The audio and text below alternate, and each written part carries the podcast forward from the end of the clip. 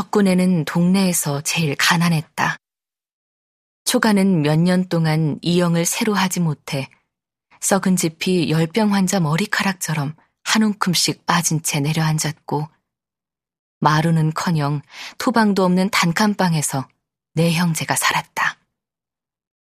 석구 아버지는 총독부의 토지조사 때 신고를 하지 않아 그나마 조금 있던 밭되기를 빼앗긴 후 폐인이 됐다. 토지 신고가 뭔지 우리가 알기를 했나? 그래 땅 뺏긴 집이 한둘이 아니랬다. 아버지 말에 의하면 땅을 뺏긴 석구 아버지는 전라도 땅 어디로 품을 팔러 갔다가 삼 년 만에 허리를 다쳐서 돌아왔다. 늘 누워 지내던 그는 언젠가부터 얼굴이 시커멓게 변하고 배에 복수가 차서 죽었다. 석구 어머니도 유복자인 막내를 낳은 후 산후풍으로 시름시름 앓다가 아기가 두 돌도 되기 전에 세상을 떠났다. 석구의 형 준구가 일찌감치 남의 집 머슴 노릇을 하며 동생들을 키웠고, 석구 역시 학교도 가지 못한 채 동생들을 돌봐야 했다. 준구와 석구는 어느덧 장정이 되어 동네에 손이 필요한 곳엔 어김없이 나타나 어려운 일들을 척척 해냈다.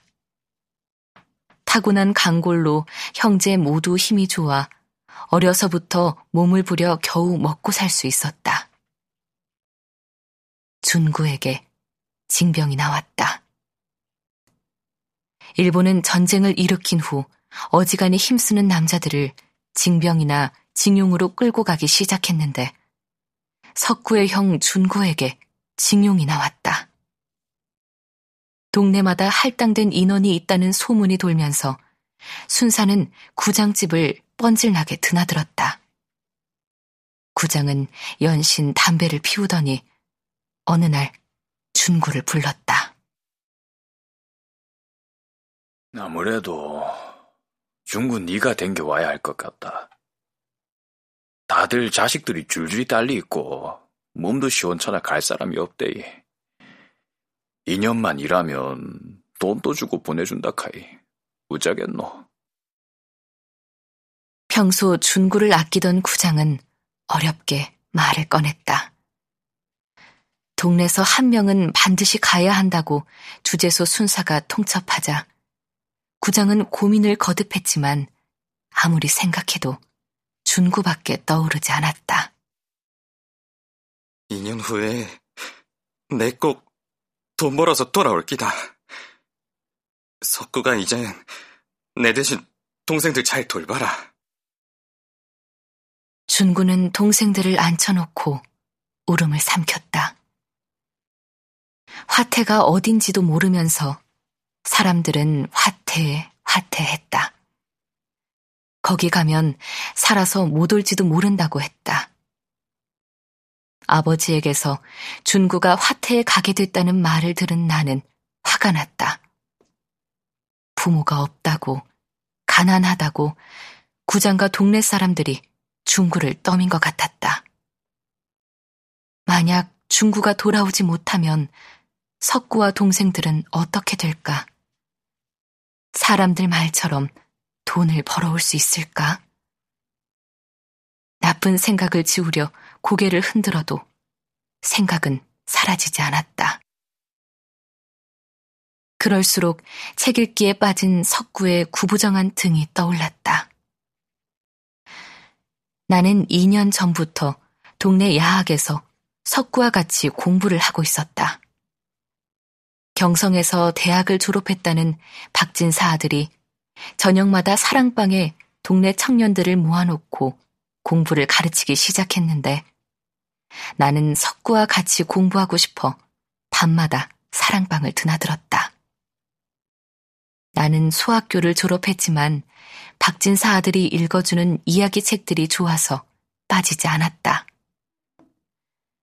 석구는 학교를 못 다녔지만 한글과 한자를 혼자 익혔고 누구보다 책 읽기를 좋아했다. 박진사 아들의 어려운 책을 제일 많이 빌려 읽는 사람은 석구였다. 중구는 그런 석구에게 동생들을 맡겨도 될 것 같다는 안도감이 든 건지도 몰랐다. 그때였다. 형님, 내가 대신 갈구마.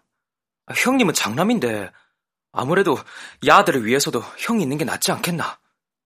나도 이제 열여덟이니 됐으니 못할 게 뭐 있겠노. 석구가 형 대신 화태에 가겠다고 나섰다. 안 된다, 니는. 준구는 석구를 말렸지만 소용이 없었다. 이미 마음을 정한 석구는 완강했다. 그리고 그날 밤 석구는 나를 찾아왔다.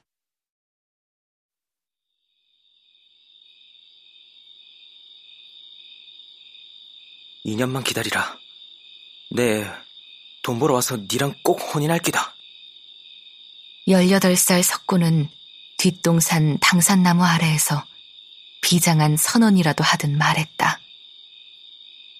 나처럼 날카로운 초승달이 석구의 눈을 찌르기라도 한 듯 자꾸만 눈을 비볐다.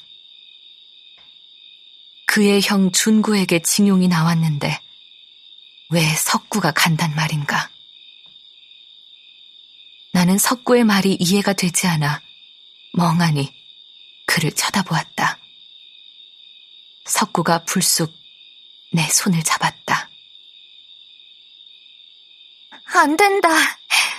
석구 니는 가면 안 된다. 나는 안 된다는 말만 반복했다. 석구가 잡은 손에 힘을 주었다. 지난 봄 장날처럼. 그날은 읍내에서 만난 석구와 함께 집에 돌아오게 됐다. 보름달이 떠서 들길은 광목을 펼친 듯 환했고 어디선가 꽃향기가 번졌다. 나란히 가던 석구가 쭈뼛거리더니 갑자기 내 손을 잡았다. 크고 두툼하고 거친 손이었다.